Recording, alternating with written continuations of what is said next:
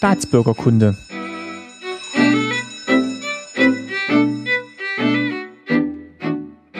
Folge 32, schönen guten Tag. Mein Name ist Martin Fischer und ich freue mich, dass ihr auch 2014 wieder mit dabei seid bei Staatsbürgerkunde. Wenn man Geschichte begreifen will, muss man in den ganz normalen Alltag gehen. Dieses Zitat stammt von Yadigar Assisi und ich habe es gelesen auf einer Schautafel in seinem Panorama Die Mauer, das momentan in Berlin am Checkpoint Charlie zu bewundern ist. Yadigar Assisi hat die Kunstform des Panoramas wiederbelebt mit imposanten Bildern zum barocken Dresden, zum antiken Rom, zum Amazonas, zum Mount Everest und jetzt eben auch mit einem zeitgenössischen Thema über die Berliner Mauer. Ich habe mir das diesen Herbst angeschaut und ja, es hat mir sehr gut gefallen. Ich war sehr beeindruckt. Ich habe einen kleinen Beitrag in der Wandzeitung darüber gemacht, den habt ihr vielleicht gehört. Und danach dachte ich mir, es wäre doch interessant, mal mit dem Künstler zu sprechen, der dieses Panorama entworfen und kreiert hat, eben mit Yadigar Assisi. Und ich habe mich dann ein bisschen mit seiner Biografie beschäftigt und habe festgestellt, dass er in der DDR aufgewachsen ist, wie und unter welchen Umständen er in die DDR gekommen ist und danach in den Westen. Das erfahrt ihr jetzt in dem folgenden Interview und natürlich auch vieles zum seinem Panorama Die Mauer, das ihr in Berlin euch noch anschauen könnt und was ich euch dringend empfehle. Ja, dann wünsche ich euch jetzt äh, viel Erkenntnisgewinn und äh, viel Spaß beim folgenden Interview mit Yadiga Assisi.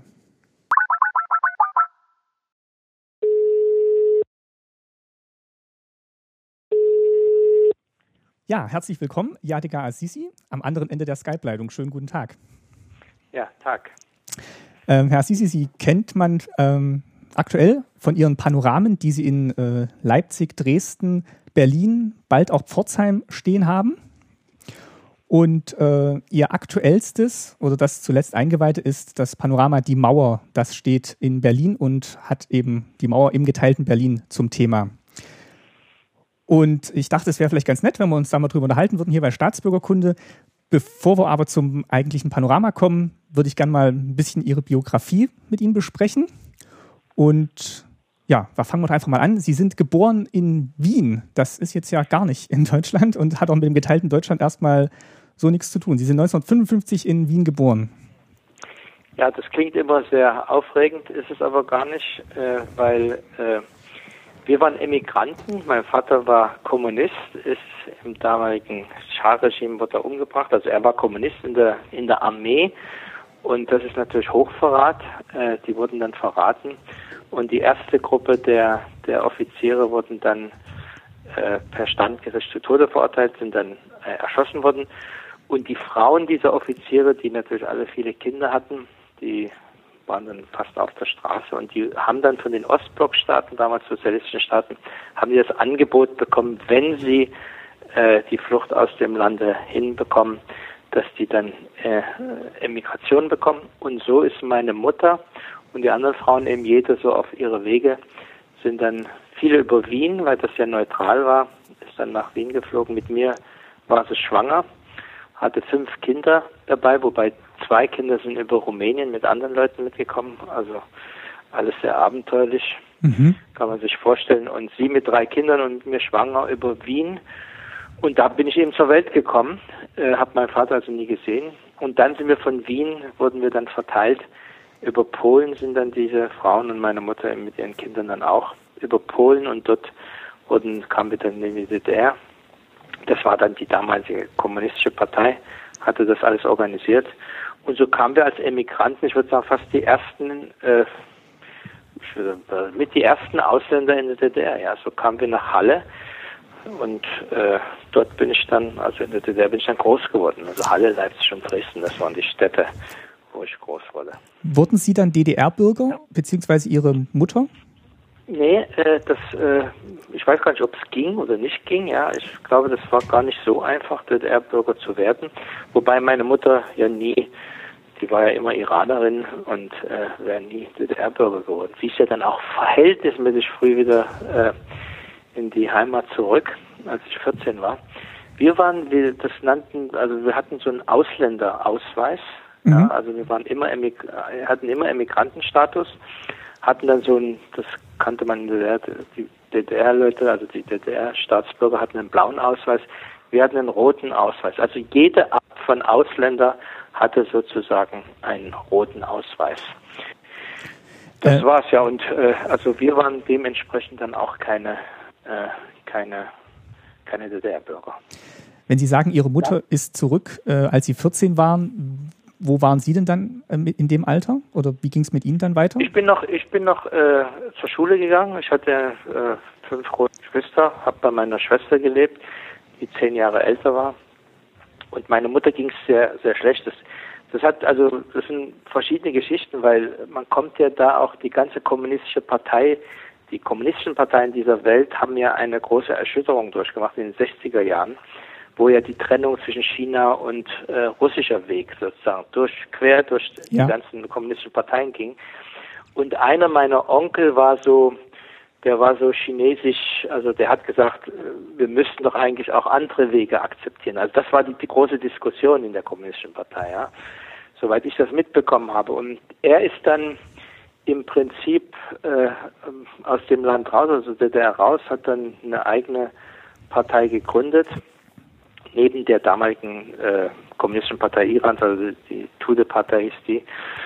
Und damit war eigentlich meine Mutter auch äh, in diesem Dunstfeld, meine äh, die Schwester, also meine Tante war ja mit diesem Onkel verheiratet. Mhm. Und ich will nicht sagen, dass wir Repressalien unterlegen waren, aber es war schon so, dass viele Dinge, die dann passierten, im Prinzip uns Kinder auch betrafen, dass wir aus den Familien, die so ein bisschen, also den Geruch nach China nicht treu, sondern so China-Sympathisanten hatten, da kriegte man keine Ferienplätze mehr und alles so ein komisches Zeug. Uns als Kinder hat das gar nicht so gestört. Aber meine Mutter, die fühlte sich dann wohl auch so gerade unter den Iran verhältnismäßig alleine und ihre Schwester ist ja dann auch aus der DDR rausgereist. Sie, sie, ihr ging es dann nicht gut und dann hat sie einfach beschlossen, auch mit uns Kindern besprochen, ob sie nicht zurück nach Iran geht. Und damals war es nicht so einfach, nach Iran zurückzukommen, aber sie hat dann zwei Jahre später, sie ging ja nach Westdeutschland und hat dann zwei Jahre später wirklich die Einreise wieder nach Iran gegangen, weil sie war letztendlich immer äh, ja ihrer Heimat entzogen und ja. die Sehnsucht nach der Heimat war natürlich für sie sehr groß und für sie war es sehr sehr schwer, also in Deutschland äh, im Prinzip eine neue Heimat zu finden. Und als die Möglichkeit dann kam, dass er wieder zurückgehen konnte, hat sie eigentlich die erste Gelegenheit auch genutzt. Das heißt, Sie waren dann, wie viele Geschwister? Fünf Geschwister, sagten Sie gerade?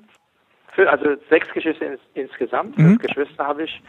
Und wir sind dann im Prinzip eine nach dem anderen, wir, haben wir die DDR wieder verlassen.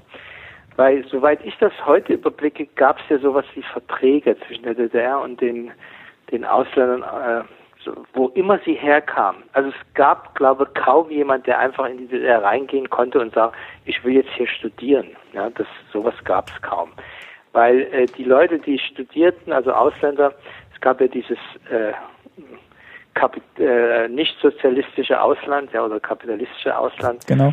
Und äh, und die waren eigentlich immer irgendwie verbandelt mit irgendwas. Entweder gab es Verträge, ja, zum Beispiel damals, als ich studierte, gab es gerade so einen Riesenvertrag mit Algerien oder mit Algerien, da kamen viele und haben Facharbeiterausbildung gemacht. Ja. Und das waren dann so 10.000 Algerier oder irgendeine so Zahl habe ich mal irgendwann gehört. Und auf einmal waren ganz viele Algerier da. Ja. Und es gab auch bei uns zum Beispiel, wir hatten eine, ich hatte eine israelische Kommilitonin, die war Tochter äh, eines, eines Parteivorsitzenden der Kommunistischen Partei Israels. Ja. Also es gab immer irgendwelche Verbindungen. Ja. Also es war nicht so einfach. Und dann, als diese, das waren ja sowas wie Verträge, äh, als die dann äh, ihren, ihr Soll erfüllt hatten, zum Beispiel unser Studium, dann habe ich zum Beispiel auch einen Brief bekommen, Herr Sisi, Sie haben jetzt vier Wochen Zeit, die, die, das Land zu verlassen. Ah. Wir haben unsere Schuldigkeit getan und äh, jetzt müssen sie wieder zurück in ihre Heimat. Die wussten natürlich, dass ich in diese Heimat nicht zurückkam. Ich hatte zwar einen iranischen Pass, mit 16 habe ich das erste Mal wirklich einen iranischen Pass bekommen von der damaligen Schah-Regierung. Also die hatten ja dann eine Botschaft im Ostberlin. Und äh, das war dann sozusagen das erste Mal, dass wirklich irgendjemandem zugehörte. Das war schon ein verrückter Augenblick. Man geht da in Karlshorst, in Ostberlin, gehe ich die Straße runter, bin niemand und dann gehe ich zurück und auf einmal bin ich ein Iraner. Ja? Also per Papier meine ich, ja. Ja. Aber in dem, in dem Ausweis stand eben drin, dass ich äh, nach Iran nicht mehr zurückfahren kann. Und, äh, und deswegen hatte die DDR natürlich, wusste auch, wenn, sie, wenn ich jetzt aus der DDR rausgehe, kann ich natürlich nicht nach Iran. Also muss ich dann sehen, wo ich bleibe. Natürlich war mir dann klar, dass ich dann nach Westdeutschland oder Westberlin gehe, wie es meine Geschwister vor mir eben auch gemacht haben. Und so sind wir dann einzeln, nach, nachdem wir unser Studium beendet hatten, sind wir dann raus. Mein Bruder hat das Studium gar nicht beendet. Der ist wegen Staatsverleumdung, ist er dann aus der rausgeschmissen worden. Und direkt in den Westen dann? Ja, ja, äh, der hat, das war eben auch so. Ich hatte zum Beispiel, gibt so, also gibt so viele verrückte Geschichten, ja. Es gibt eine so Geschichte, ich hatte einen polnischen Freund, der ist dann, der hat immer so Sachen aus Polen mitgebracht und der verkauft. Ich sage, du weißt du, dass das illegal ist? Sagt er, nein die DDR, die braucht Sachen und ich bringe sie. ja gut, aber es gibt ja auch Zoll und ich weiß nicht, der war da sehr naiv. Und den haben die dann an irgendeiner Stelle, haben die den mal, der hat dann in den letzten, nach seinem Studium hat er noch ein paar Monate bei mir gelebt und haben ihn dann dort sozusagen gekascht. Und da kam er ins Gefängnis, ich war da gerade nicht da. Und dann Tage später, als ich zurückkam, merkte ich, der ist nicht da. Seine Freundin ich habe dann irgendwie mitgekriegt durch die Freundin, dass er wohl gefangen genommen wurde, im Gefängnis war. Und dann hat man mich eben verhört, ja, und hat gar nicht verstanden, wie ich den sozusagen, ich wusste ja davon, ich habe gesagt, ja, ich weiß halt davon und sagten die, ja, sie wissen, was ihnen jetzt blühen kann. Sag ich, na ja, was soll mir blühen? Sie schmeißen mich aus dem Studium raus und ich studiere dann irgendwo anders weiter, ja. Und das war eben auch unsere Haltung. Ich war ja kein Held, ja, aber es war schon äh, das innere Gefühl, dass man im Prinzip keiner wirklichen Gefahr ausgesetzt ist, weil das höchste der Gefühle, die schmeißen einen aus, aus dem Land raus. Ja. Deswegen war das schon ein sehr privilegiertes Leben, was ich dort hatte, wobei ich das erst aber ziemlich spät mitgekriegt habe. Also meine Jugend, meine Kindheit habe ich mich eigentlich überhaupt nicht als Ausländer gefühlt. Und das ist Ihnen auch nie ähm, äh, signalisiert worden von Ihren Mitschülern oder so, dass doch, es gibt, es gibt paar Geschichten, nicht von den Mitschülern, überhaupt nicht. Ich habe jetzt noch Freunde sozusagen und äh, also es gibt immer wieder tolle, tolle Ereignisse. Jetzt, wo ich in Sachsen ja wieder tätig bin, mhm. Äh, kommt immer mal wieder jemand, Mensch, du aus unseren alten Zeiten und so. Es gibt so kleine Episoden, die haben aber gar nichts mit den Mitschülern zu tun, sondern da habe ich als Kind oder als Schüler das erste Mal so gemerkt, dass es doch schon und jetzt im Nachgang muss man das einfach so sagen, es ist schon was Blödes gewesen für die Leute, die sahen dann so einen kleinen Ausländer und der hatte auf einmal Rechte, die sie nicht hatten. Ja. Ich bin ja, da ich der groß geworden bin, ich habe ja immer, ich habe mich ja immer als einer von denen gefühlt. Ja, und so Ausländerhass in dem Sinne habe ich selber nie gespürt. Ja, da sagt mal einer, du Kaffeebohne oder irgend sowas. Aber äh, das war dann auch das höchste der Gefühle. Aber oder einmal in, in der Schule so eine Episode, wo dann der, wir hatten so Unterrichtstag in der Produktion, wo ich den einen Gesellen, der fast gleichaltrig war, der mich eingewiesen hat, der sagte irgendwas, äh, der sagte irgendwie so, so einen Spruch wie, wenn du es nicht richtig machst, kriegst du alles auf den Wanst. Also so, wir hatten diese Sprache, ja. Mhm. Und ich rufe dann über, über, über drei Reihen, rufe ich ihn zu, na du Fuscher, komm mal her. Weil der Meister kam und hatte irgendwie, äh, hatte irgendwie gesagt, das ist falsch gemacht. Und da habe ich gesagt, das habe ich ja nicht gemacht, das hat der Geselle gemacht. Und dann rufe ich eben genauso locker über drei. Und aus diesem Spruch ist ein riesen Ding geworden. Ja, dann vor Vorladung, vor Betriebsrat, dann Direktorium, ich hätte die Arbeiterklasse beleidigt. Also wirklich Kindergarten. Oh Gott, ja. ja. also aus, aus heutiger Sicht, da schämt man, Sie kennen ja den Begriff Fremdschämen, dass man dann irgendwie denkt, mhm. die wissen natürlich auch die ganze Zeit, dass das alles Unsinn ist. Aber da dieser Meister, als er das hörte, der der war eben so einer, der dann auf einmal sagt, jetzt werde ich den mal in reindrücken. So, das ist das Gefühl, was ich danach hatte. Ja. Der hat sich dann eigentlich mehr mit meinem roten Ausweis beschäftigt, hat gesagt, was ist denn das, ja? Und äh, kannst damit reisen und so. Ich konnte nie damit reisen, das war gar nicht das Thema, weil man mir die Ausreise gar nicht, also so für, für Besuch, mal Familienbesuch, das war also nicht so einfach, ja. Aber, Aber für die DDR, für die DDR-Leute war es natürlich ein roter Ausweis, der kann, der kann überall hinfahren, ja. Und da kommt natürlich auch so eine Sehnsucht und dann projiziert sich auf eine Person etwas, was sich dann, ja, was sich dann so niederschlägt. Aber ich muss sagen, ich habe Ausländerfeindlichkeit in der DDR damals nie erlebt. Aus heutiger Sicht würde ich sagen, da ist viel runtergeschluckt worden, ja, weil man natürlich auch das nicht geduldet hat. Aber ich glaube, die Ausbrüche, die danach in der DDR kamen, kurz danach, ja, mhm. ich glaube auch, dass das so ein, also es ist mein Gefühl, dass das so ein Ventil war. Jetzt waren wir auf einmal wieder Deutsche und jetzt zeigen wir euch Ausländer mal, äh, wer hier das Sagen hat.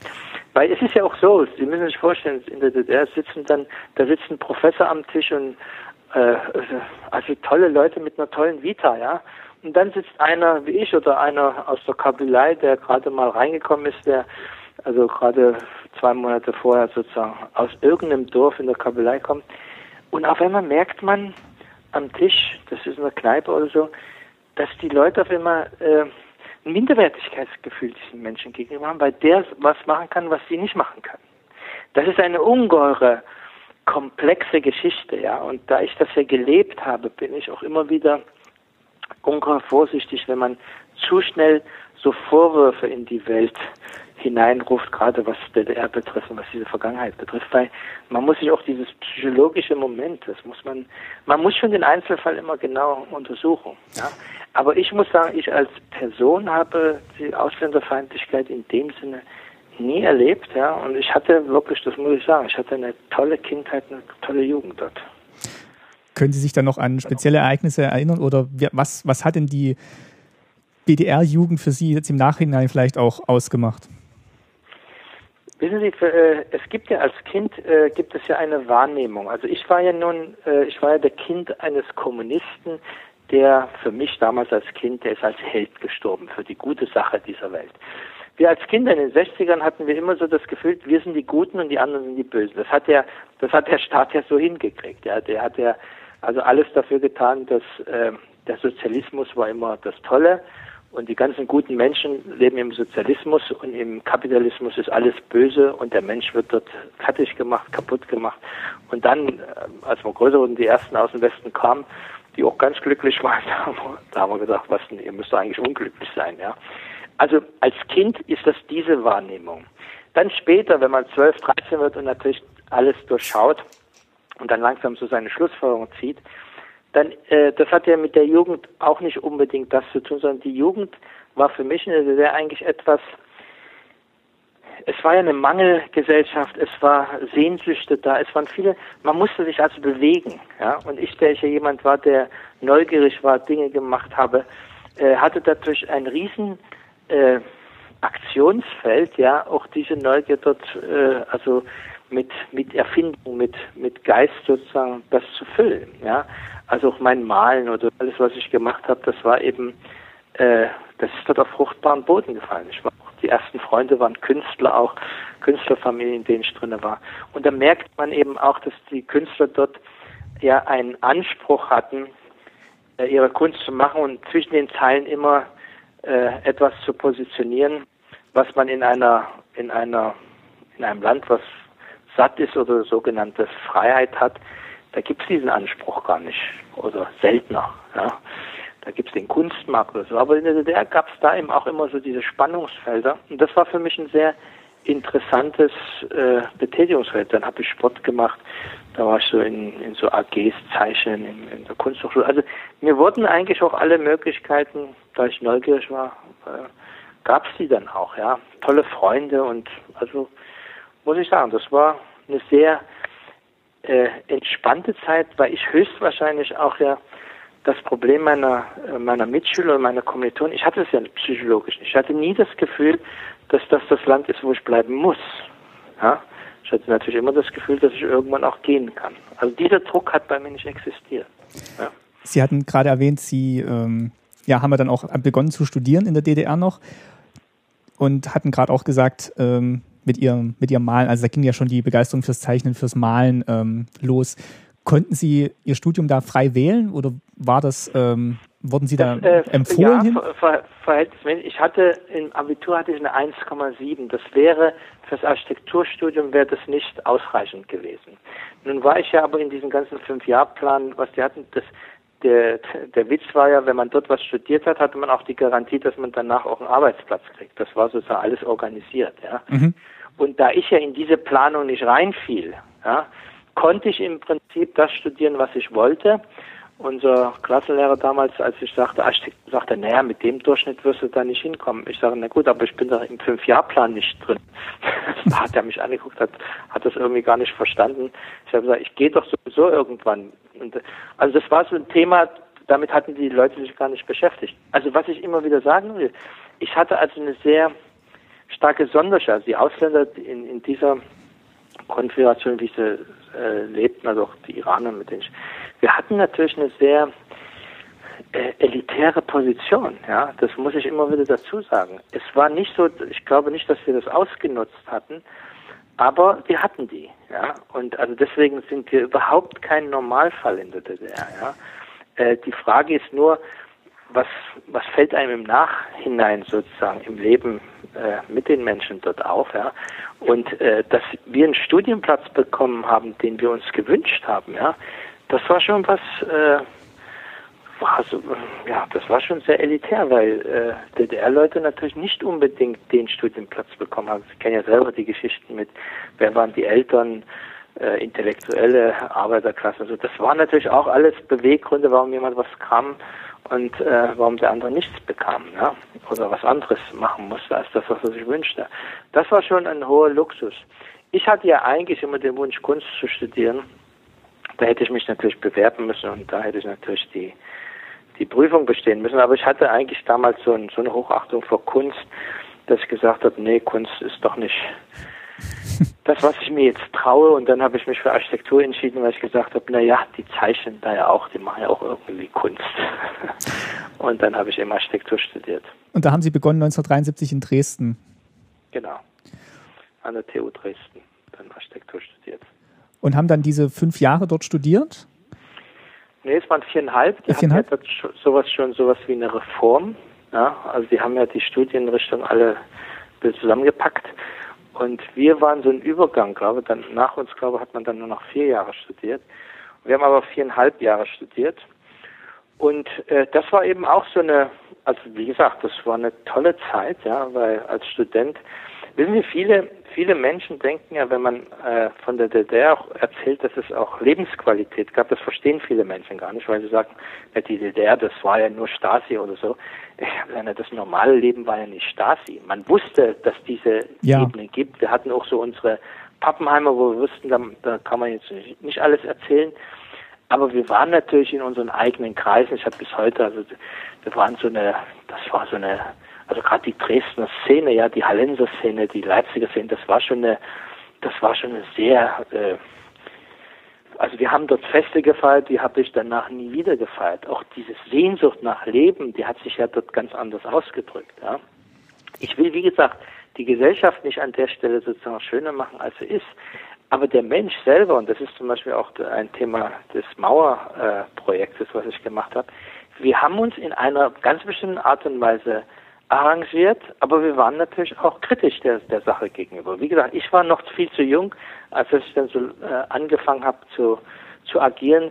Eins meiner letzten Unternehmungen dort, das war vielleicht so der Anfang einer kritischen Betrachtung. Ich bin dann ja in Westen, ich habe dann noch so, ich habe früher Pantomime gemacht und da habe ich eben ein Stück dort aufgeführt, das kam glaube ich zwei oder dreimal zur Aufführung. Das hieß Freiheit.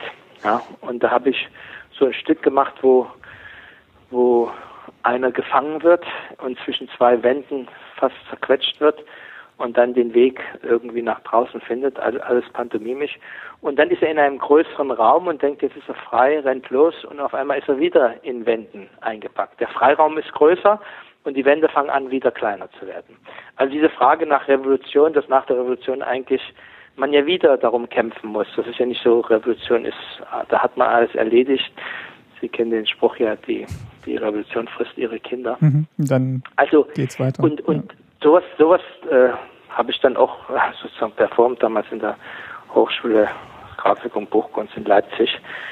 Und das waren schon tolle Stimmungen, ja. Also wissen Sie, da waren ja auch Sehnsüchte und das wissen Sie als Künstler und das merkte ich damals dort, ich habe es auch in Iran äh, mitgekriegt, äh, wenn sie was landen, ja, das ist so eine Erfüllung, ja. Das ist also, das ist, das hat einen Wert, das ist schon was ganz Energetisches.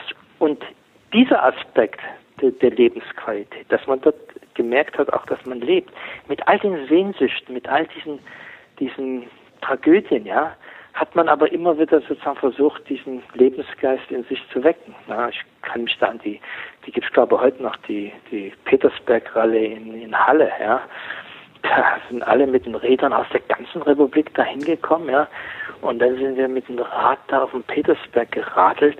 Und Sie können sich vorstellen, wenn so eine Horde von 100, 200 Jugendlichen mit dem Rad ein Rallye machen und jede Kneipe unterwegs mitnehmen, ja, dann wissen Sie, wie die wieder runterrollen. Ja. Aber das war so, naja, das war so jugendliche Energie, die irgendwie auch Ausläufer der 68er waren, so wie man sie halt in der DDR gelebt hat, ja.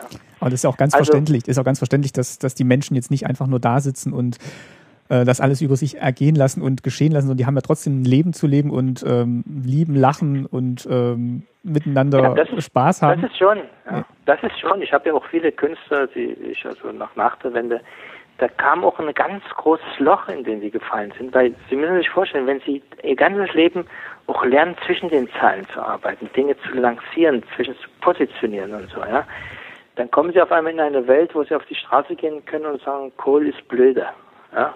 Da sagen alle, na gut, und weiter, was jetzt? Ja? Sie können eigentlich sagen, was Sie wollen und es gibt kein, eine Gesellschaft, die satt ist, vermeintlich satt ist, auf einmal merken Sie, was soll ich denn hier eigentlich noch machen? Viele sind in ein Riesenloch reingerutscht. Manche haben dann sofort die Gelegenheit genutzt.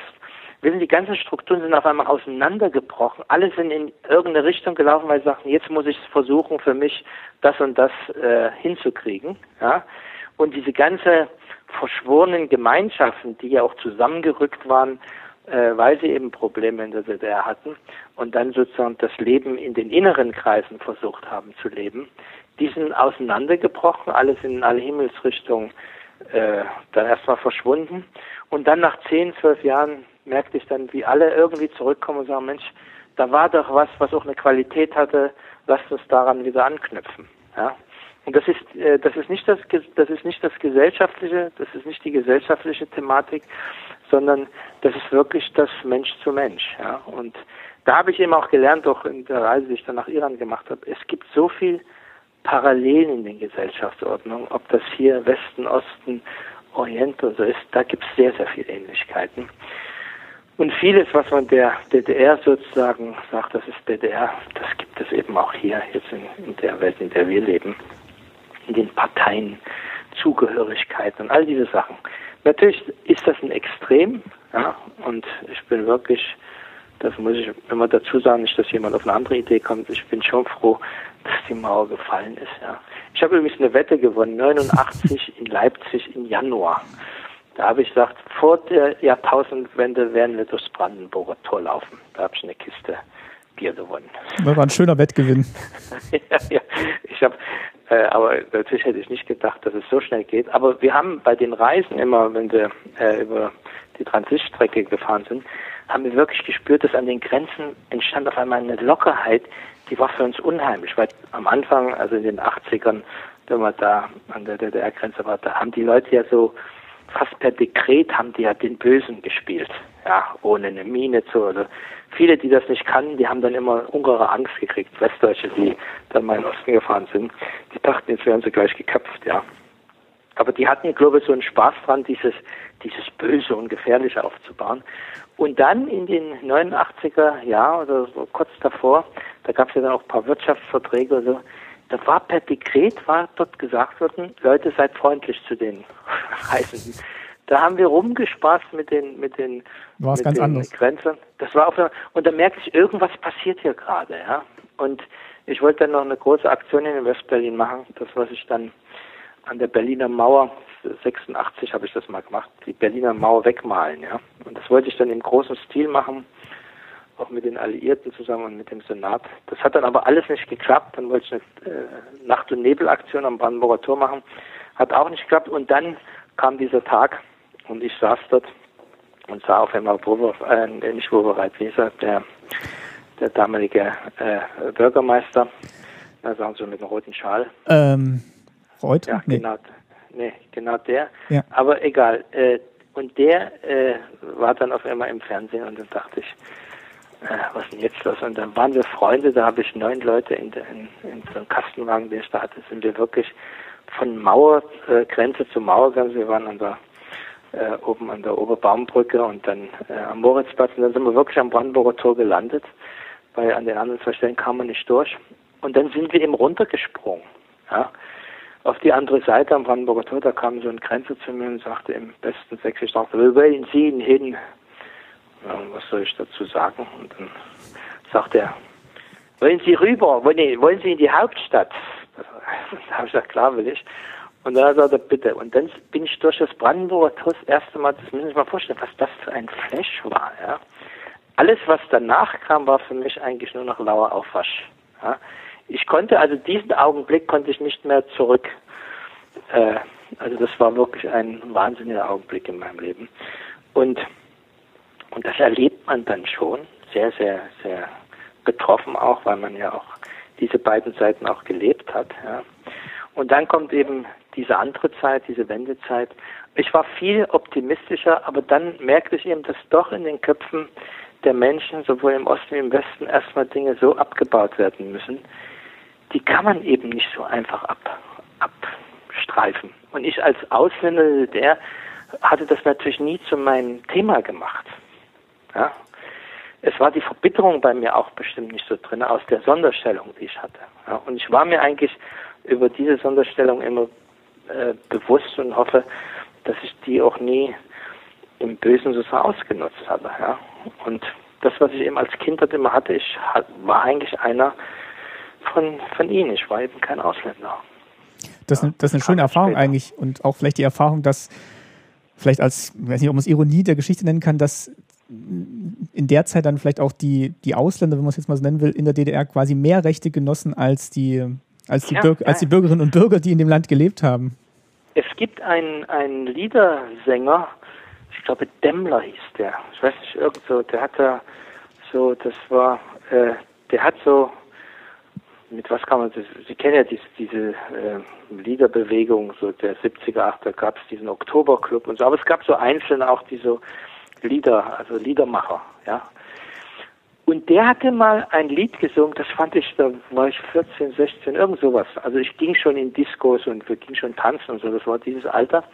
Und dann hörte ich dieses Lied von ihm, da gab es einen Club in, in äh, Kalinin, glaube in Leipzig. Das war so ein das war, da gab es so ein Kino und äh, da gab es so ein so ein Ausländerclub. Da waren also viele Ausländer dort auch und und er singt so ein Lied, wie er sich früh gerade rasiert und sich im Spiegel betrachtet und sagt, was habe ich eigentlich äh, nicht, was die anderen haben und meinte dann die Ausländer.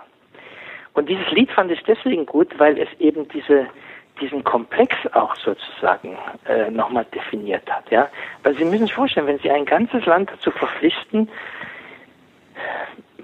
ich weiß nicht, die Gefühle, die man hat, sozusagen zu, zu, zu verdrängen. Ja?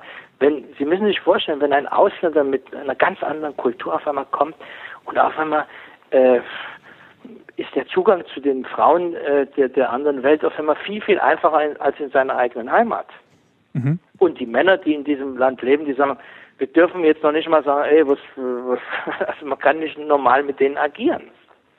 Man muss sich immer zurückhalten, weil das ja der Ausländer internationale Solidarität, ich weiß nicht, was da alles in den Kappen waren. Und dann frisst sich auf einmal sowas wie ein Komplex, vielleicht auch sogar wie ein, Nass, äh, wie ein Hass oder vielleicht auch Neid frisst sich dann in einem rein. Und das baut sich ja auf immer mehr. Ja. Ich weiß gar nicht, wenn man das mal untersuchen würde, dieses Phänomen, ja, ich glaube, da würde man auch viele Antworten bekommen. Ja. ja. Und und das ist schon, äh, ich glaube, da ist, was die DDR betrifft, da kann man vieles nochmal als Frage stellen und wird nicht sofort eine Antwort parat haben. Das glaube ich. Also es ist auf jeden Fall ein interessanter Gesichtspunkt der Geschichte. Mhm. Jetzt hatten Sie gerade äh, gesagt, also, oder wir hatten festgestellt, 1978 sind Sie dann, haben Sie einen Abschied genommen von der DDR und äh, sind dann nach Berlin, also nach West-Berlin gezogen. Ja. Ja. Und haben dort ähm, weiter studiert. Wie, wie war dann so der, der Übergang zwischen Ost und West? Äh, Ja, ich war also in der Zeit, wo ich in der gelebt habe, da durfte ich einmal sozusagen zu meinen Geschwistern fahren. Da gibt es so ein Erlebnis, das vielleicht äh, das am besten beschreibt. Ich bin da mit der S-Bahn in West-Berlin bin ich gefahren und die S-Bahn gehörte ja damals noch zur DDR. Genau. Und die sah äh, ziemlich rumpelig aus, ja. Also da, weil die Westberlin haben dafür natürlich nichts gemacht und die S-Bahn sah eigentlich in Westberlin genauso aus wie in Ostberlin. Also die Bahnhöfe ziemlich runtergekommen und so. Also da hatte keiner Geld dafür.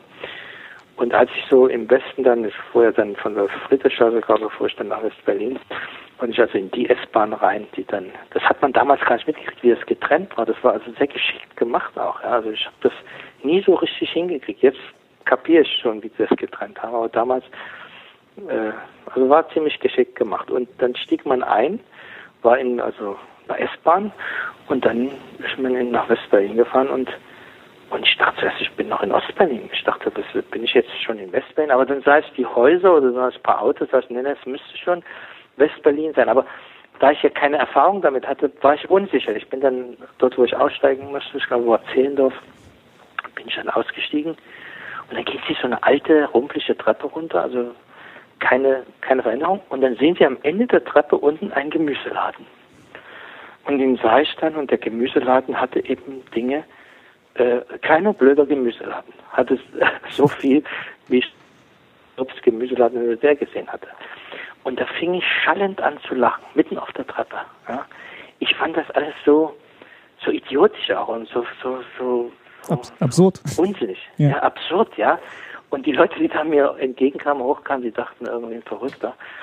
Und das war, glaube ich, so die, das war, glaube ich, so die Geschichte, dieser Übergang von Osten in Westen war eben, ich war ich nie materiell, also bis heute, also mich interessiert es eigentlich, diese Konsumwelt begrenzt. Ja. Also ich finde ganz gut, wenn die Computer besser werden und wenn man da seine Arbeit besser, aber wenn man da mehr machen kann. Bin, ja. was man machen, aber ich bin da nicht so, also Klamotten, Mode und so, alles in Ordnung, aber ich habe nichts dagegen, aber ich brauche das nicht unbedingt, ja, und, und Auto und so. Das hat mich also nie wirklich äh, beeindruckt. Deswegen war ich, was das betrifft, äh, überhaupt nicht verblendet. Ich fand es nur verrückt als damaliger Architekt, bin ich eben rausgegangen. Da war eine Tankstelle, sah so gut aus, wo ich dachte, mein Gott, die kriegen ja sogar Tankstellen gut hin. Dann später hat man einen besseren Blick gekriegt, dass das eben auch nur Unsinn war, nur ein bisschen besser gemacht. Ja, also der Städtebau und so. Das, da gab es ja äh, äh, Osten wie Westen gab es ja große Tragödien im Städtebau. Die ganze Welt hat ja in den letzten 50, 60 Jahren äh, sind ja Dinge passiert, wo man sagt, wenn man das mal aufarbeitet, ich glaube, kein Krieg hat so viel kaputt gemacht äh, wie die sech, letzten 60 Jahren während Städtebau und Architektur, auch dritte Welt und überall, wo immer man hingeht. Ja. Also dieser Übergang war für mich eigentlich, äh, der war einfach. Es war dann eben existenziell immer, was soll ich machen? Ich habe überhaupt nicht das Gefühl gehabt, dass ich Architekt bin. Und dann kam mir eine Situation ja zu Hilfe in dieser Entscheidung, ich bin dann, also die ersten drei Monate habe ich bei meinem Bruder in Westberlin gelebt, bin dann aber nach äh, Westdeutschland, wo meine andere Familie lebte, bin immer hin und her gefahren und dann wurde ich einmal auf einmal in Helmstedt, hat man mich kontrolliert, hat meinen Ausweis genommen, da stand ja eben drin, dass ich nicht nach Iran darf und ich hatte noch diesen Ausreisestempel der DDR. Und damit haben die Grenzer im, im Westen überhaupt nicht anfangen können. Die haben gesagt, was ist denn das? Ja. Und da habe ich ihnen die Geschichte erzählt, haben sie gesagt, nee, das kann nicht sein, sie sind illegal eingereist. So schnell, dann bin ich das schon drei, drei Monate, ich bin ja schon ein paar Mal hier vorbeigekommen. äh, und dann haben sie erstmal, weil sie überhaupt nichts wussten, mit mir haben sie mich erstmal dort ins Gefängnis, die haben da so ein Hilfsgefängnis. Und da saß ich da drinnen, dann kam der Richter, der wusste auch nichts mit mir anzufangen. Und da haben sie mich überwiesen nach Hannover. Und in Hannover hat man mir gesagt, äh, okay, wir kapieren jetzt, wir haben ja auch noch andere Beispiele, die kannten auch in Hannover auch meine Familie, die paar, meine Schwester lebt dort, die kannten die Geschichte, also haben gesagt, na gut, Sie können hier bleiben, aber Sie müssen studieren. Da habe ich gesagt, ich habe doch gerade studiert. Sagen, ja, es gibt keine andere Möglichkeit. Was natürlich damals nicht stimmte, aber das haben die mir natürlich nicht gesagt. Ich hätte damals schon die deutsche Staatsbürgerschaft beantragen können. Wäre nicht einfach geworden, aber hätte ich schon machen können, weil ich ja so viele Jahre im Prinzip im deutschsprachigen Raum gelebt habe. Also ich hätte schon eigentlich die Voraussetzungen mitgebracht. Aber dann habe ich ihm gesagt, okay, studieren, naja, dann mache ich vielleicht mal das, was ich schon immer machen wollte. Und habe dann hier in Westberlin äh, mich für Malerei äh, beworben Und ich weiß auch heute nicht, äh, ja, ich hatte schon irgendein Talent, aber warum die mich genommen haben, weiß ich auch nicht. Von 600 äh, Leuten, die dort sich beworben haben, die im 20 genommen. Und das ist dann schon irgendwas. Ja? Aber ich habe es nicht begriffen, was es war. Ich denke aus heutiger Sicht, das war vielleicht meine Vita, dass die sagten, so ein Typ, Wien, Iraner, DDR, Architektur schon studiert, das ist vielleicht so eine Type. Also die haben, glaube ich, so Typen gesucht, ja. Ja, und zumal sie den Vorschlag ja selber gemacht hatten, die Behörden mit dem Studium, dann ja. konnten sie vielleicht auch nicht zurück. Naja, äh, ich hätte ja was anderes pro forma. Aber ich habe dann gedacht, nee, jetzt ja, versuche ich das klar. mal mir anzu. Aber es ging ja, ich habe dann nur kurz studiert. Äh, ich habe also das Studium dann auch fertig gebracht, aber ich habe nicht, war kein ordentlicher Student, weil ich habe ja in der Zeit dann schon Architekturbüro eröffnet und äh, das ging dann ging dann Schlag auf Schlag, ja. Und das Studium war dann im Prinzip, ich habe immer zu den Prüfungen war ich dann da, es hat den Status des, des Studenten. Und dann kam ja die Revolution 89 äh, in Iran. Und dann habe ich eigentlich gesagt, ich muss jetzt nochmal in die Heimat, von der man mir immer erzählt hat, und bin dann eben nochmal ein Jahr nach Iran gegangen. Und da habe ich eben gesehen, dass ich zwar per Ausweis Iraner bin, aber so von meiner Mentalität eben sehr, sehr schwer dort zurechtkomme. Ja, also das ist schon ein anderer Menschenschlag. Vieles gefällt mir, aber zum Leben, das, da gab es also keinen Impuls. So ich ja dann auch mit diesem einen, äh, ich habe dann dort auch Pantomime gemacht, das kam dann ins Fernsehen, ja, dieses Freiheit habe ich dort natürlich auch gemacht. Und das wurde gleich zensiert, weil sie natürlich den Braten gleich gerochen haben. Und dann wurde ich äh, von den Mullers dort im Fernsehen kritisiert, weil die haben das dann, ich weiß gar nicht, wie sie es zur Sendung gebracht haben, das war eigentlich zensiert, dann gab es auch eine Gruppe. Und ich habe das ja wirklich sehr allgemein gemeint. Ich habe ja gar niemanden, ich habe gesagt, Freiheit ist etwas, wo wir kämpfen müssen. Und dann, gefährlich wurde es für mich nicht, aber dann dachte ich irgendwie, wenn die sogar sowas schon für äh, unsinnig halten, dann habe ich hier eigentlich nicht so viel verloren.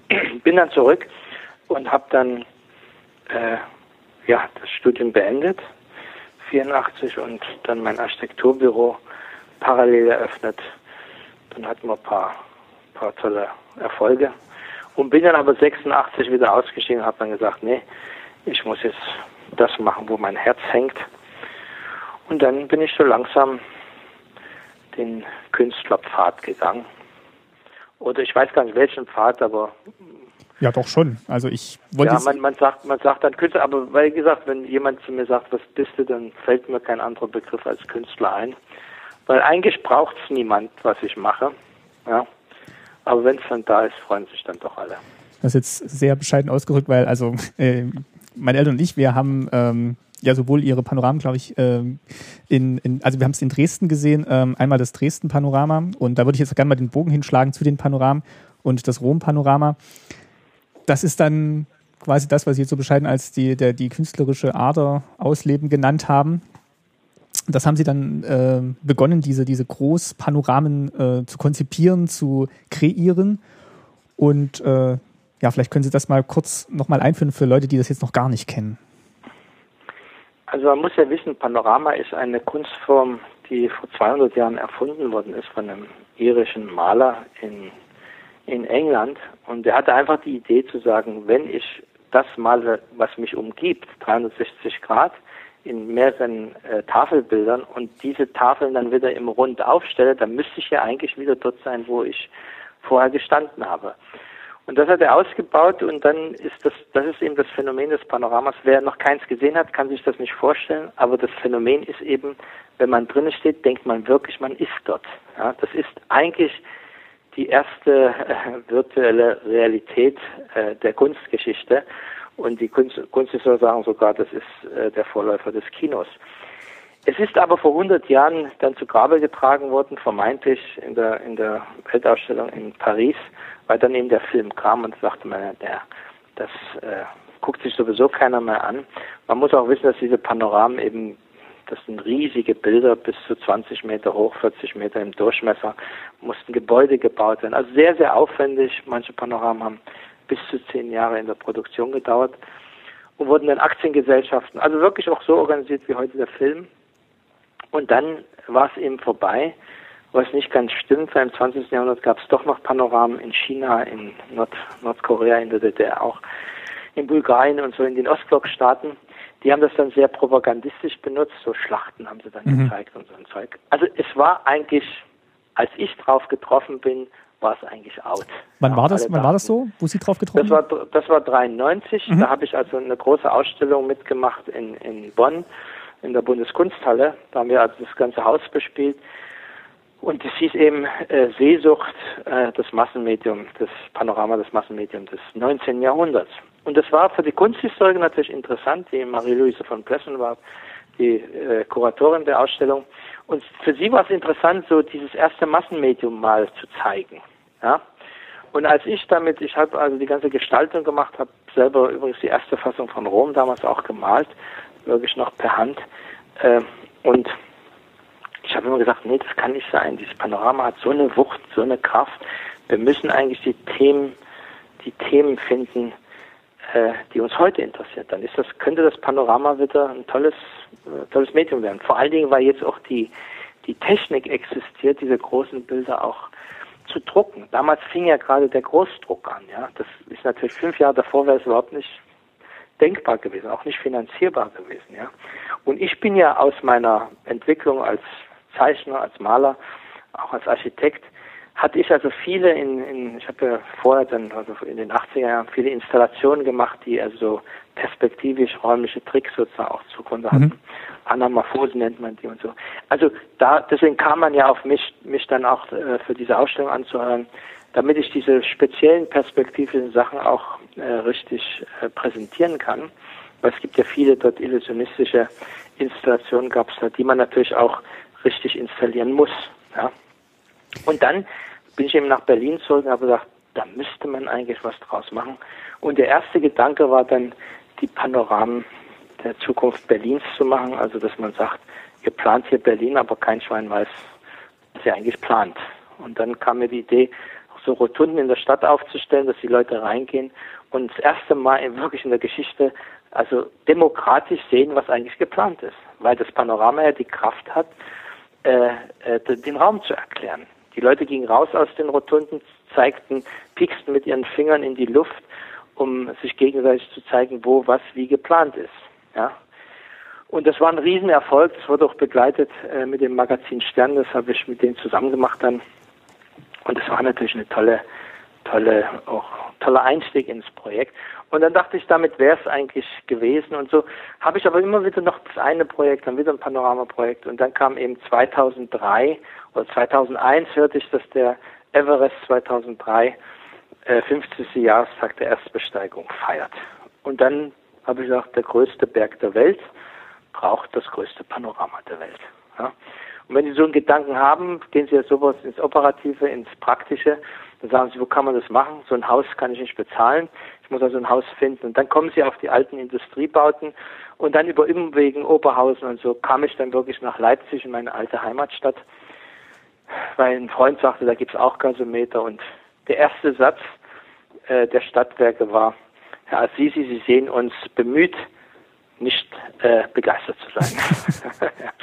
das war sozusagen der Einstieg, aber daraus ist dann das Bemühen ging dann weg und das Nicht ging auch weg und dann waren sie nur noch begeistert, wie ich es geschafft habe, dass die mir, der ich wirklich keinen Cent in der Tasche hatte, dieses Vertrauen auszusprechen, mir sogar dann noch einen Kredit zu geben, dass ich so diesen Anfang hinkriege. Das weiß ich bis heute nicht. Ja. Aber, Aber es hat geklappt. Ich hab, ich, ja, ich habe sie wohl überzeugt. Die ersten Vorhersagen waren 30.000 Leute äh, werden höchstens kommen. Aus diesen 30.000 wurden dann 500.000.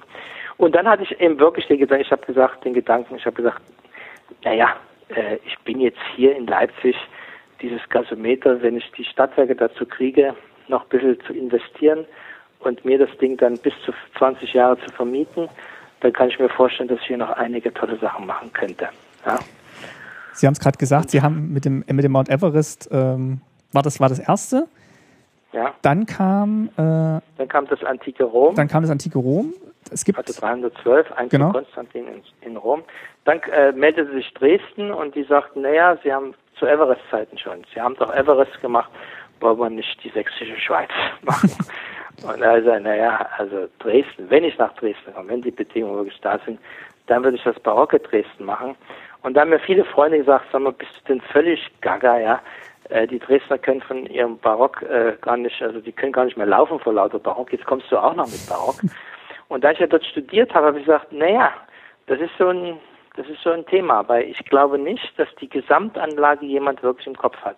Die haben ein ungeheures Detailwissen, die Dresdner. Also da ist jeder ein Fachmann. Ja? Aber ich glaube, diesen Gesamteindruck, diesen, diesen, diese, diesen Geruch dieser Zeit, ja, das mal zusammenzupacken, das glaube ich hat noch niemand.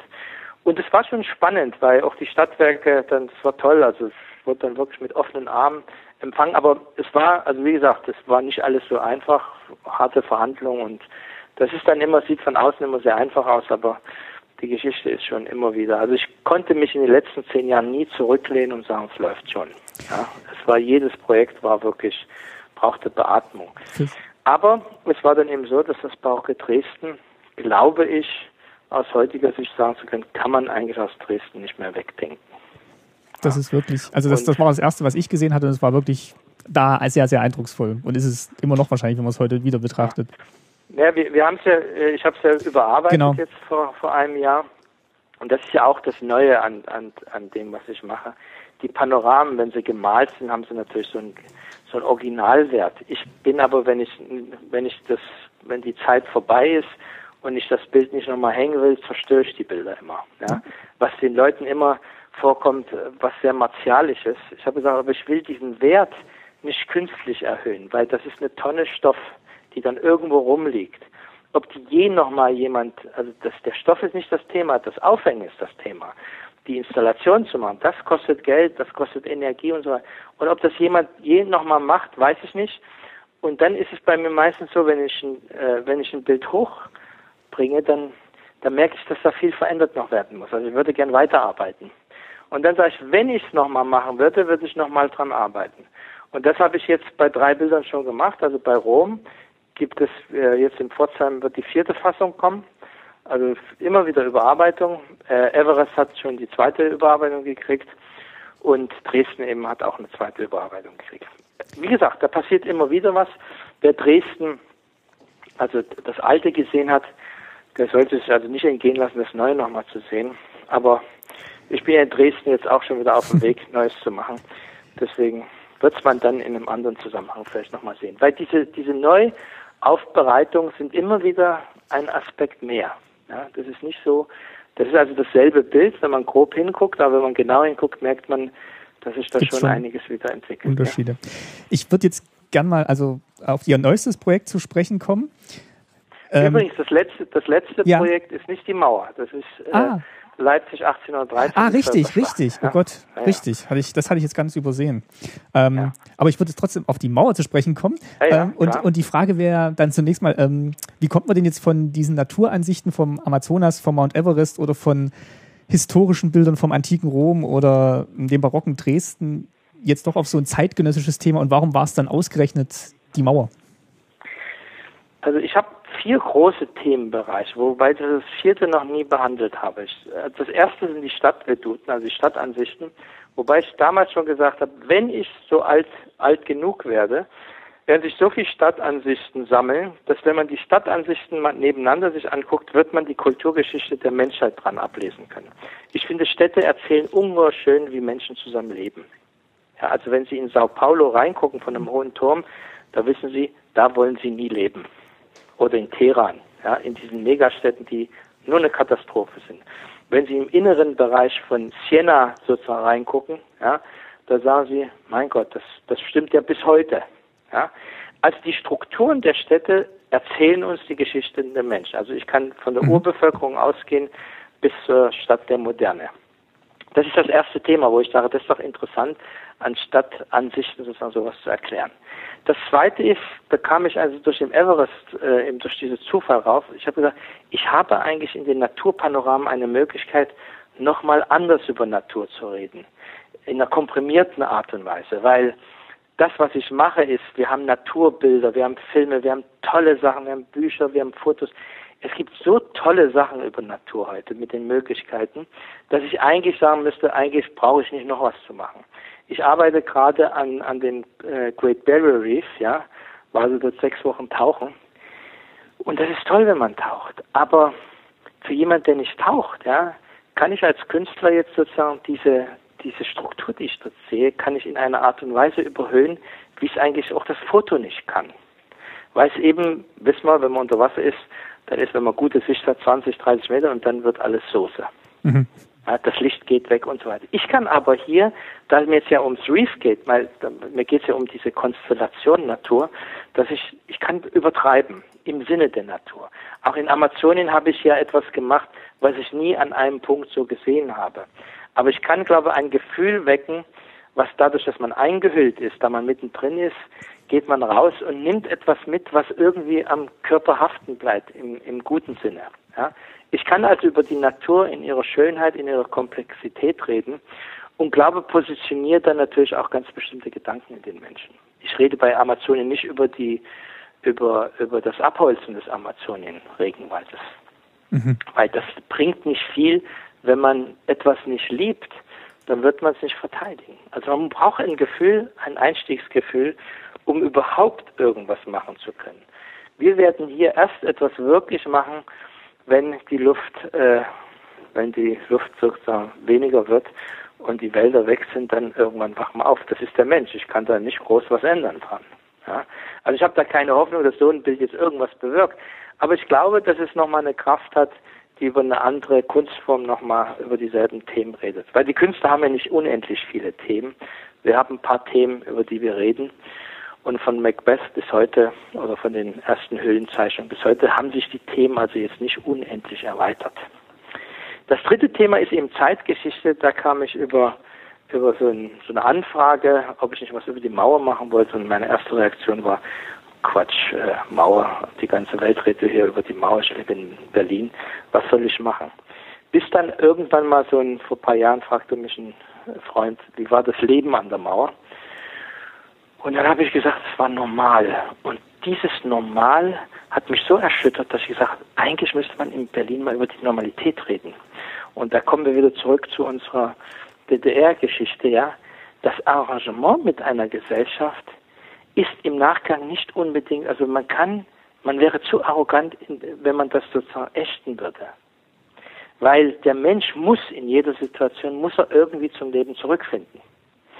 Und dieses Bild habe ich gesagt, wir haben, und da habe ich mich selber angeguckt, ich habe mich an die Berliner Mauer, ich lebe hier immer noch in Kreuzberg und die Mauer war damals 100 Meter von hier entfernt.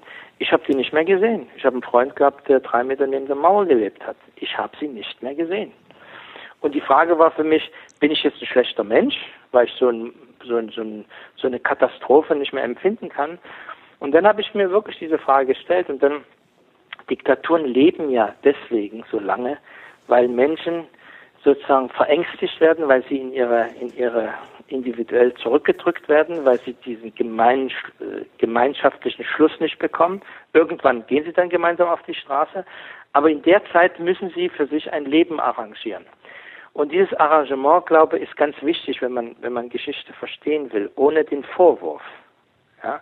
Weil wenn Sie in einer Gesellschaft groß werden, die, wo Sie das Glück haben, dass Ihr Arrangement nicht so offensichtlich ist, also wie zum Beispiel in unserer Gesellschaft, in Deutschland, wie wir leben, das ist Schlaraffenland verglichen zur, mhm, zur Welt. Das glaube ich ja? auch, ja. Dann äh, muss ich sagen, dann hat man Glück. Aber ich, ich, ich kenne sie nicht, aber wenn, wenn ich äh, ihr Leben jetzt gucke, das volle Arrangements in ihrem Leben, in, in, in ihrem in, im Beruf, im Privaten, überall arrangiert man sich.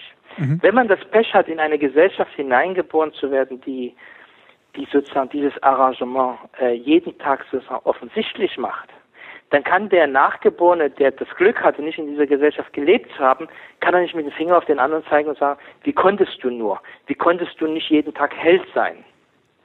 Und das ist eigentlich so dieser Ansatz, den ich mit diesem Mauerprojekt verfolge, dass ich schon gerade jungen Leute sage, das sind erstmal Menschen, das können Menschen miteinander machen. Die gucken da rein, das ist toll, was ich dort in diesem Mauerprojekt erlebe.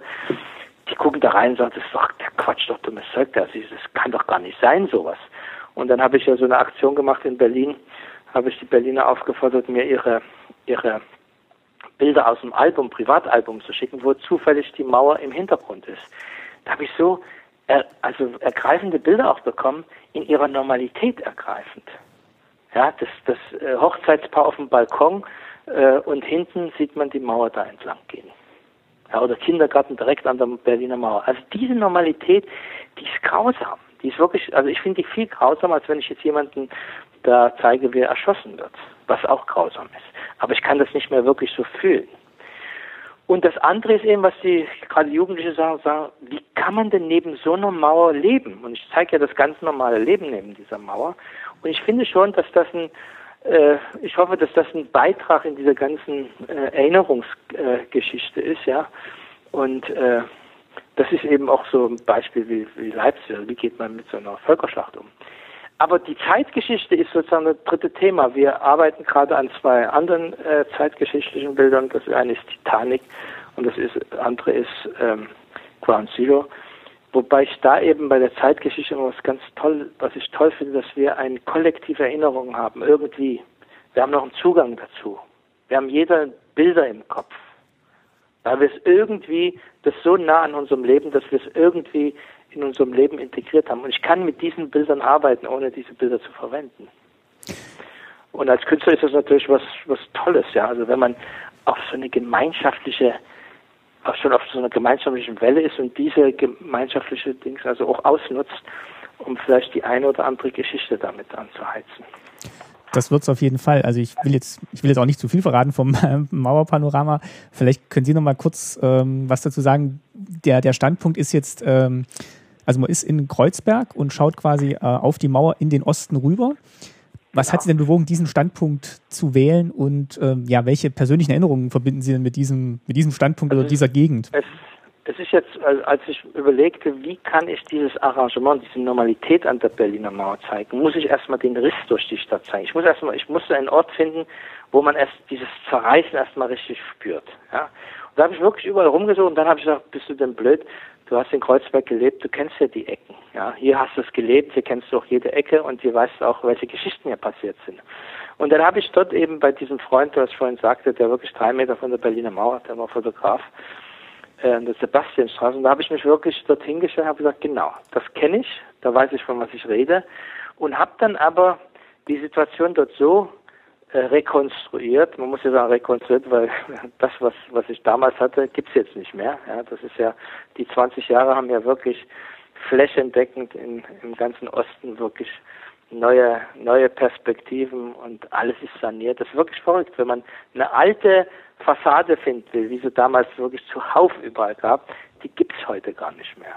Ja, also sie müssen im Prinzip alles sich selber wieder zusammenkonstruieren das, was ich dort gemacht habe, wenn man reinguckt, denkt man, naja, der war damals vielleicht irgendwo unterwegs, aber jeder Quadratzentimeter ist erdacht und sozusagen neu zusammengesetzt. Wobei ich authentisch sozusagen eine Hälfte des Panoramas ist ziemlich so, wie es damals auch aus meiner Erinnerung aus der Faktenlage war. Aber ich habe auf der anderen Seite künstlerische Freiheit walten lassen, weil ich wollte ja Geschichten erzählen. Ich habe zum Beispiel einen Block dort zur Dresdner Straße, den habe ich einfach weggenommen, weil ich auf den Oranienplatz gucken wollte. Aber alle die Kreuzberger, die diese Ecke kennen, von damals noch, die sind hingegangen, haben gesagt, das ist genau die Atmo von damals. Manche war so verrückt klingt, die hatten sogar so, so eine Wehmut, ja, haben gesagt, ach, war das schön damals. ja, sogar solche Reaktionen kommen. Bis zu Drehen von Leuten aus dem Osten, die sagen, jetzt können wir endlich mal die, die Mauer vom Westen aus anschauen, ja. Also da, äh, da kochen schon viele Emotionen hoch. Und für mich war das natürlich was Tolles, weil in diesem Fall bin ich ja Zeitzeuge. Und in den anderen Projekten, wie zum Beispiel Rom und so, bin ich natürlich auch angewiesen auf das Wissen der, mhm. auf das Wissen der Wissenschaftler und so auf der Dokumentenlage. Muss natürlich immer meine eigenen Gedanken mit reinnehmen. Wir haben jetzt gerade ein Projekt, also wir arbeiten sehr viel parallel, so Jeanne d'Arc in Frankreich, ja, und da merke ich auch, dass ich so meinen eigenen Einstieg in Themen kriegen muss. Ich lasse mir von den Wissenschaftlern jetzt nicht die Themen vorgeben. Ja? Ich brauche meine eigene Motivation, sonst kann ich diesen Riesenaufwand nicht machen. Ja? Und da habe ich eben auch so einen ganz eigenen Einstieg für mich selber gekriegt, der jetzt auf einmal für die Wissenschaftler dort in Frankreich, die sagen auf einmal, Mensch, das ist ja interessant. So haben wir das noch nie gesehen. Ja? Und äh, das brauche ich aber, genauso wie bei der Mauer, ich am Anfang nicht gleich reingesprungen bin oder Völkerschlacht in Leipzig habe gesagt, ach, lass mich in Ruhe mit Schlachten, das interessiert mich nicht. Bis ich dann auf einmal doch irgendwie einen Einstieg kriege und wenn ich den dann habe, dann kann ich mich nichts mehr halten, dann muss es gemacht werden.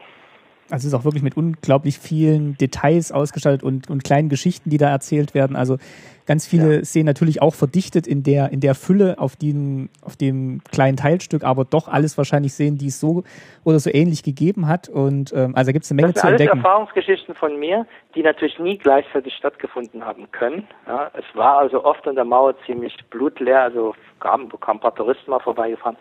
Also es gab nicht, nun habe ich es auch nicht übertrieben, aber das, was man dort an Geschichten sehen, die, die hat es so parallel nie gegeben. Also ich habe das so nie erlebt. Ja.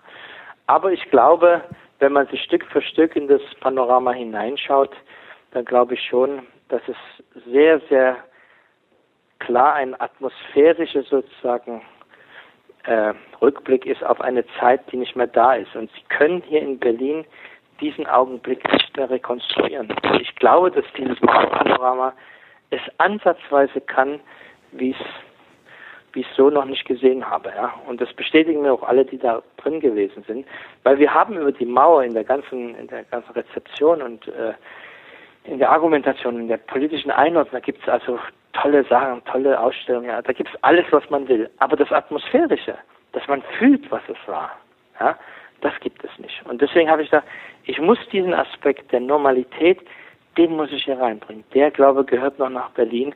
Bei dem kenne ich so nicht. Ja. Und es hat sich bewahrheitet. Also die Menschen, die sind immer sehr, sehr überwältigt und sehr dankbar sozusagen, dass das existiert. Ist das auch das, was Sie sich erhoffen, dass die Menschen da mitnehmen, das, das Erschrecken dieser Normalität kennenlernen? Oder Gibt es noch andere Aspekte, wo Sie sagen, das, das erhoffe ich mir, dass Leute aus meinem Mauerpanorama rausgehen und sagen, ah, das, äh, das habe ich vorher so nicht empfunden, nicht so gesehen?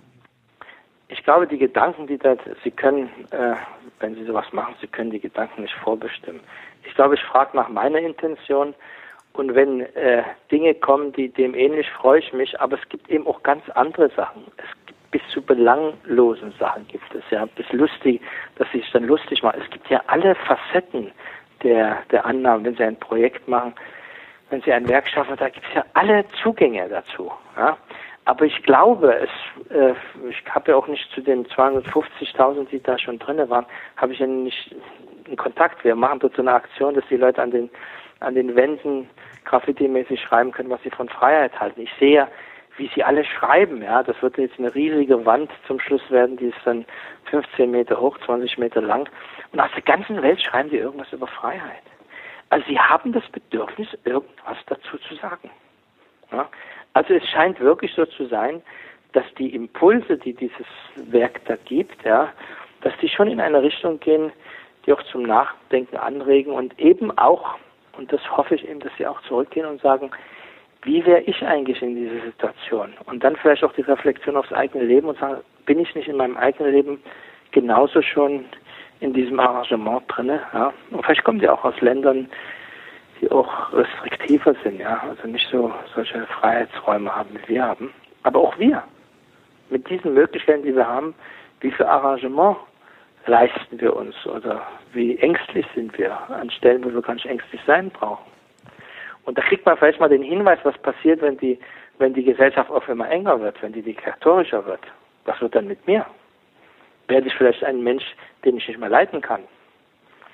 Das sind so Gedanken, glaube ich, mit denen man sich immer, wenn man über Geschichte äh, redet und wenn man vor allen Dingen richtet, ja, dann muss man schon äh, die Kirche im Dorf lassen. Ja. Sie haben den Satz gesagt, ähm, also der steht, glaube ich, auch im, im Panorama, also in diesem Vorraum. Ähm, wenn man Geschichte begreifen will, muss man in den ganz normalen Alltag gehen. Und das ist ja hier, hier geschehen und ähm, ich glaube auch, dass das wirklich so ein, so ein Einstieg ist, auch um Geschichte kennenzulernen, wenn man sich erstmal anguckt, wie haben die Menschen da überhaupt gelebt und äh, wie haben sie ihre Zeit erlebt, um das halt ja, überhaupt erstmal begreifbar zu machen. Weil Geschichte ist in der, in der, äh, in der in der Erklärung im Nachgang ist es ja immer Interessensabwägung. abhängig, ja. Wer hat welche Interesse an der Geschichte, so wird es doch dann erzählt. Aber den Menschen hören, wenn sie überhaupt die Möglichkeit haben, den Menschen sozusagen nochmal abzuholen in der, in der, in der Völkerschlacht bei Leipzig, ich bin überwältigt von diesem Zuspruch, ja. Weil ich habe gesagt, ich mache nicht die, die Schlacht, interessiert mich. Ich will aus der Sicht des Bürgers, aus der Sicht der Stadt das machen. Und ich will den Augenblick nehmen, der mit der Schlacht gar nichts mehr zu tun hat. Napoleon haut ab. Und jetzt passiert Folgendes ich habe mich mit der Beschäftigung, ich habe immer man sagt ja, diese Schlacht ist der Beginn Europas. Ich habe gesagt, wie kann das eigentlich sein? Da kommt einer, der hat in Frankreich eine Revolution hinter sich, will irgendwie eine neue Gesellschaft dort aufbauen, hat schon ein bisschen ein paar Sachen eingeleitet und kriegt auf immer Oberwasser und sagt, jetzt muss ich noch andere Länder erobern. Ich muss mein System den anderen Ländern aufoktroyieren. Dass wir aus heutiger Sicht sagen, na gut, Feudalismus, das sind alles schwierige Gesellschaftsordnungen, da muss ich was entwickeln.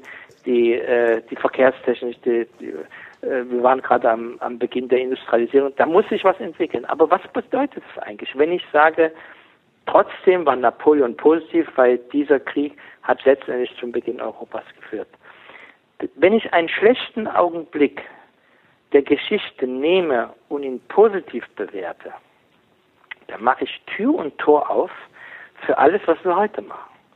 Weil ich kann doch nicht sagen, ich kann sagen, Mensch, Napoleon, mach doch dein Land erstmal in Ordnung, bring dort die neue Gesellschaft, mach deine Erfahrung und dann verhandle mit den Leuten und sag, guck dir mal, das ist unser Modell und in der Hoffnung, dass das als Exportschlager in die Länder geht und dass die Menschen selber aufwachen und sich dieses Modell auch sozusagen annehmen. Aber wenn ich mit Macht in diese Länder reingehe und sage, ihr müsst das jetzt machen, nach dem, äh, nach sozusagen Waterloo ist ja noch 70 Jahre Feudalismus in, in Deutschland gewesen. Da war ja, also das hat nichts verändert. Wenn ich das aber für gut heiße, dann bedeutet das, dass ich heute eigentlich in dieser Welt in jedes Land einziehen kann und sagen, ihr müsst jetzt Demokratie, ihr müsst jetzt mein Leben leben, weil ich denke, mhm. das ist besser. Und das ist ein ganz, wenn ich sowas sage, ja, bin ich auch totunglücklich, wenn Diktaturen, wenn Menschen unsere, also das ist alles grausam in dieser Welt. Aber wollen Sie wirklich der Polizist für jede Grausamkeit sein? Das schaffen wir nicht. Und warum sind wir nur in ein paar Ländern aktiv und in anderen Ländern blenden wir aus? Weil natürlich, und wenn man es wenn mal genau betrachtet, sind dort Interessensverwaltung auch, ob das nun Bodenschätze, mhm. ob das Strategien sind und so weiter. Ja. Das ist ja auch nicht ehrlich das ist ja nicht so, dass wir jetzt wirklich der Vertreter für, für, also dass wir gegen alle Diktaturen sind. Nee, mit manchen Diktaturen haben wir ja sogar Geschäfte. Und da muss ich sagen, ist dieses Völkerschlacht für mich, war da auch wirklich der Punkt zu sagen, dieser Augenblick, den muss man da mal aufzeigen. Da haut einer ab, das heißt doch, der Kapitän verlässt als letzter das Schiff und Napoleon versucht als erster abzuhauen, bombt sogar noch eine, noch eine Brücke hinter sich kaputt, dass die Verfolger ihn nicht verfolgen können und weiß, dass eine Unmenge seiner eigenen Leute dort sozusagen auf der anderen Seite bleiben. Naja, was ist denn daran heroisch? Was ist denn daran großer Feldherr? Was ist denn das für ein Quatsch? Überhaupt dieser Begriff großer Feldherr, ja? Ich weiß nicht, das, ist, das sind so alles Wörter. Wir müssen mal nochmal in die ganzen Wörter reingehen, was die eigentlich für Bilder produzieren in unseren Köpfen. Großer Feldherr. Ja, hat alles im Griff. Ja, ja das, ist auch, was macht denn der? Der geht los und, und der sagt 20.000 Menschen mal von rechts nach links tot, okay, jetzt die anderen sagen, was ist denn das eigentlich? Ja, was ist denn das für eine Art und Weise, sich auf der Wiese zu treffen, sich zu prügeln, dann sind 50.000 tot und der, der gewonnen hat, kriegt dann die ganzen Ländereien dahinter mit allen Dörfern, mit allen Städten, mit allen Menschen. Das ist doch wahnwitzig. Das muss man doch immer wieder ächten, sowas. In jeder Form muss man es ächten. Ja? Und da ist die Völkerschaft, merke ich, also die Leute sind sowas von bewegt, ja, und die nehmen das so dankend entgegen, weil diese sperrige Völkerschlacht lebt auf einmal in einer Art und Weise wieder auf, dass es auch eine, eine Interpretation und einen, einen Wert für heute hat. Dass wir merken, aha, da passiert ja was, was heute auch wieder passiert. Jetzt haben wir nächstes Jahr 25 Jahre Mauerfall. Glauben Sie, dass ähm, die beiden Deutschlands in diesen 25 Jahren so weit zusammengewachsen sind, dass man sagen kann, das ist abgehakt, geht das noch weiter? Ähm, was braucht es, damit das gänzlich, gänzlich überwunden wird? Nur Zeit oder auch so Projekte wie Ihres? Ich, ich, kann Ihnen das nicht sagen. Ja, ich habe früher gedacht, das geht ganz schnell. Es dauert länger. Ich glaube, es, es, es sind die Menschen, die nicht in diesen zwei Welten geboren sind, sondern die in einer Welt geboren sind, die in einem Deutschland geboren sind, die werden dieses in die, in die Zukunft tragen. Vielleicht sind sie noch ein bisschen beeinflusst durch ihre Eltern, sowohl im Westen als auch. Also die Gedanken müssen sich schon, aber ich merke ja jetzt schon in, bei den Jugendlichen, da gibt es dieses Ost-Westen. Ich, mein Sohn ist, der Kleine ist in Stralsund groß und für den, also existiert sowas gar nicht, ja. Also die, äh, die Frage, wie lange es dauert, weiß ich nicht, hat natürlich immer was mit den eigenen Problemen zu tun. Und wenn die eigenen Probleme, wenn ich die projiziere auf eine Gesellschaft, dann sage ich, die Gesellschaft ist dran schuld, wenn ich selber nicht in die Hand nehmen kann, weil ich nicht kann oder weil ich nicht will. Das ist ja immer das sehr individuell, ja. Und das wollen doch nicht sagen, ich kann, also wenn, wenn mir jemand sagt, wie mir es geht, fragt der andere sich immer, ich kann leider nicht meckern. Ja. Und dieses, dieses Phänomen, das haben wir natürlich hier in Deutschland, das wissen wir ja. Das gibt es natürlich, diese hohe Kultur des Meckerns. Äh, aber ich glaube, und das muss ich wirklich den Deutschen mal sagen, ich glaube, die haben hier ein so extrem großes Werk geschaffen. Ich glaube, das, das, da kann man erstmal nur stolz sein, in 25 Jahren zwei solche Gesellschaftsordnungen wieder zusammenzuführen. In allen Ebenen. Das darf man sich mal, äh, das darf man nicht vergessen. Und das, was Deutschland eben macht, das ist auch einzigartig. Wie Deutschland mit der eigenen Geschichte umgeht. Ja, also jetzt allein die Aufarbeitung der Stasi äh, sozusagen Akten, den ganzen Nazi-Deutschland, alles, wo intensiv immer wieder darüber, das, da muss man auch aufpassen, dass man das nicht über, überzieht und das wieder ins Gegenteil kommt. Aber ich kann in alle Länder dieser Welt gehen. Also ich finde das also, also ungeheuer beeindruckend, ja. Und äh, ich kann da des Lobes gar nicht genug sagen. Ja. Ob es dann dazu führt, was wir wollen, dass Menschen wirklich liberal werden, dass sie einander schätzen, dass sie mit Respekt aufeinander zugehen, das hoffe ich. Aber der Mensch ist einfach in seiner Art seit paar tausend Jahren immer dasselbe. Ob sie den da ändern können, das weiß ich auch nicht. Ja. Aber jede Gesellschaft sollte daran arbeiten.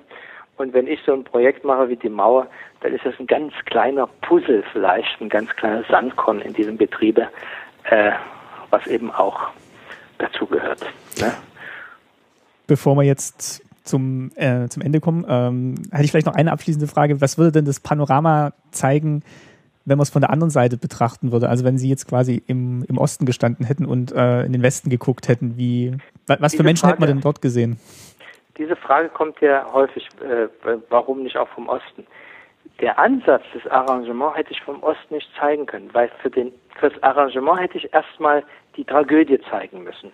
Bloß vom Osten hat man diesen direkten Blick in diese Todeszone nicht reingebekommen.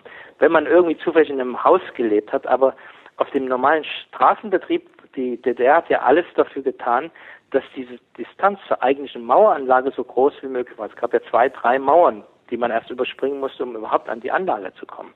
Ich habe im Osten gelebt. Das war eine graue Wand, ja, und dahinter war noch nichts los. Also man wusste gar nicht, wie das funktioniert. Mhm. Ja.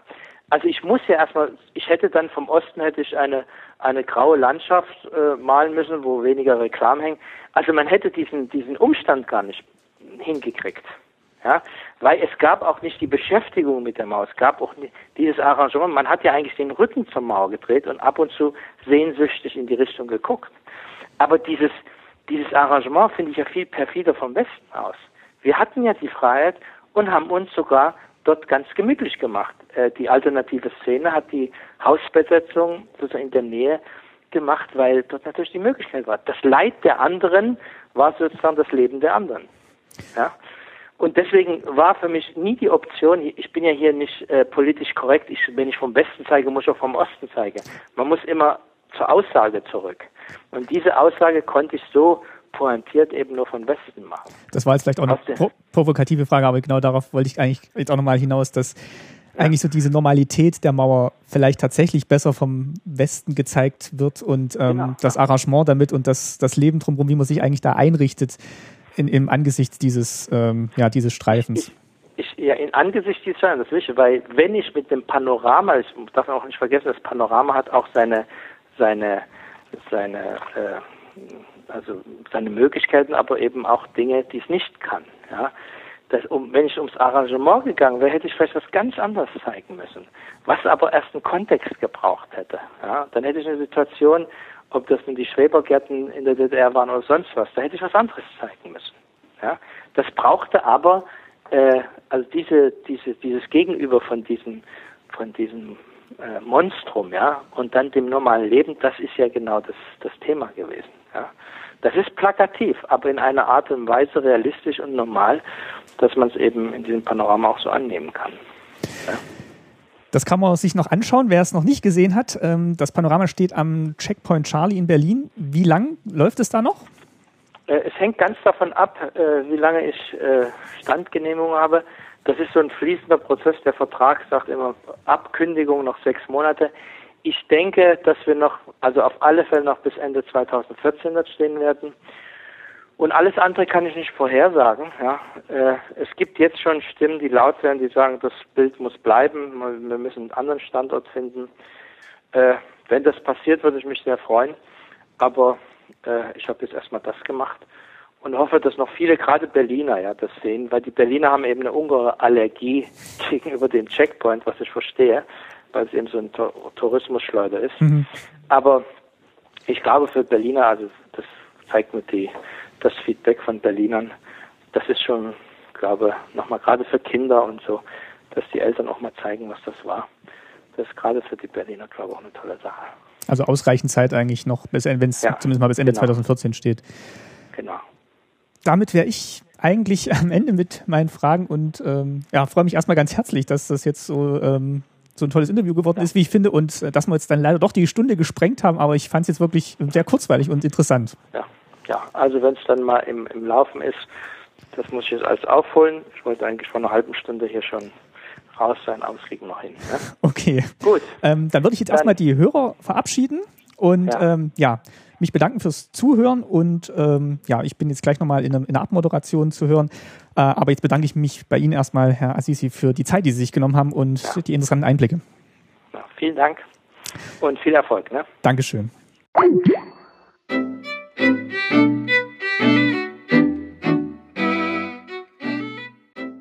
Das war mein Interview mit Yadiga Assisi. Ich hoffe, es hat euch gefallen und ihr habt Lust bekommen, euch das Mauerpanorama in Berlin mal selber anzuschauen.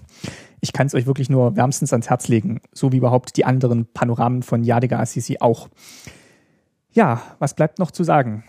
Dieses Jahr, am 9. November, wird das Jubiläum 25 Jahre Mauerfall begangen. Und ich hatte mir überlegt, das ist eigentlich ein guter Anlass, dass wir uns bei Staatsbürgerkunde in diesem Jahr auch mal verstärkt mit dem Thema Mauer und Grenze der DDR beschäftigen. Und ich will das aus ganz verschiedenen Blickwinkeln machen. Jetzt vielleicht nicht in jeder Sendung, aber es wird auf jeden Fall verstärkt Sendungen geben und Episoden, die sich mit dem Thema Mauer beschäftigen. Das war jetzt die erste davon. Ich habe noch so ein paar Ideen, wie man das Thema noch von mehreren Seiten beleuchten könnte. Also seid gespannt. Ich bin's auch. Ich hoffe, das klappt alles so, wie ich mir das vorstelle in der Umsetzung. Dazwischen wird es aber auch wieder klassische Folgen geben und andere Interviews, die sich mit dem Leben in der DDR beschäftigen. Die nächste Folge ist auch schon im Kasten. Die habe ich auf dem 30. Chaos Communication Kongress in Hamburg aufgenommen. Seid gespannt, die kommt dann auch bald. Und ähm, ja, vielleicht noch ein kleiner Hinweis. Ihr kennt eventuell ja den Podcast Die Wandzeitung, den ich ja so nebenbei noch als kleines Experimentalprojekt laufen lasse. Und der ist von iTunes im letzten Jahr als, ja, unter, der, unter dem Stichwort das Beste aus 2013 in der Rubrik Podcasts als Debüt empfohlen worden und da freuen wir uns natürlich besonders und äh, sehr. Und wenn ihr da Lust habt, schaut doch mal rein oder hört mal rein. Der Link dazu, den findet ihr auf der Seite von Staatsbürgerkunde und ich schreibe ihn auch mal in die Show Notes. Also vielen Dank, wer da bisher reingehört hat und wer Lust hat, kann das ja vielleicht 2014 mal nachholen und da mal gucken, was da so passiert. Es ist ein ergänzender Podcast zu Staatsbürgerkunde und ja, da gibt es immer so kleine Empfehlungen oder kleine Fundstücke, die sich auch mit dem Thema DDR beschäftigen das soll es jetzt gewesen sein. Vielen Dank nochmal fürs Zuhören und wir hören uns bald wieder in 2014 mit Staatsbürgerkunde. Macht's gut. Tschüss.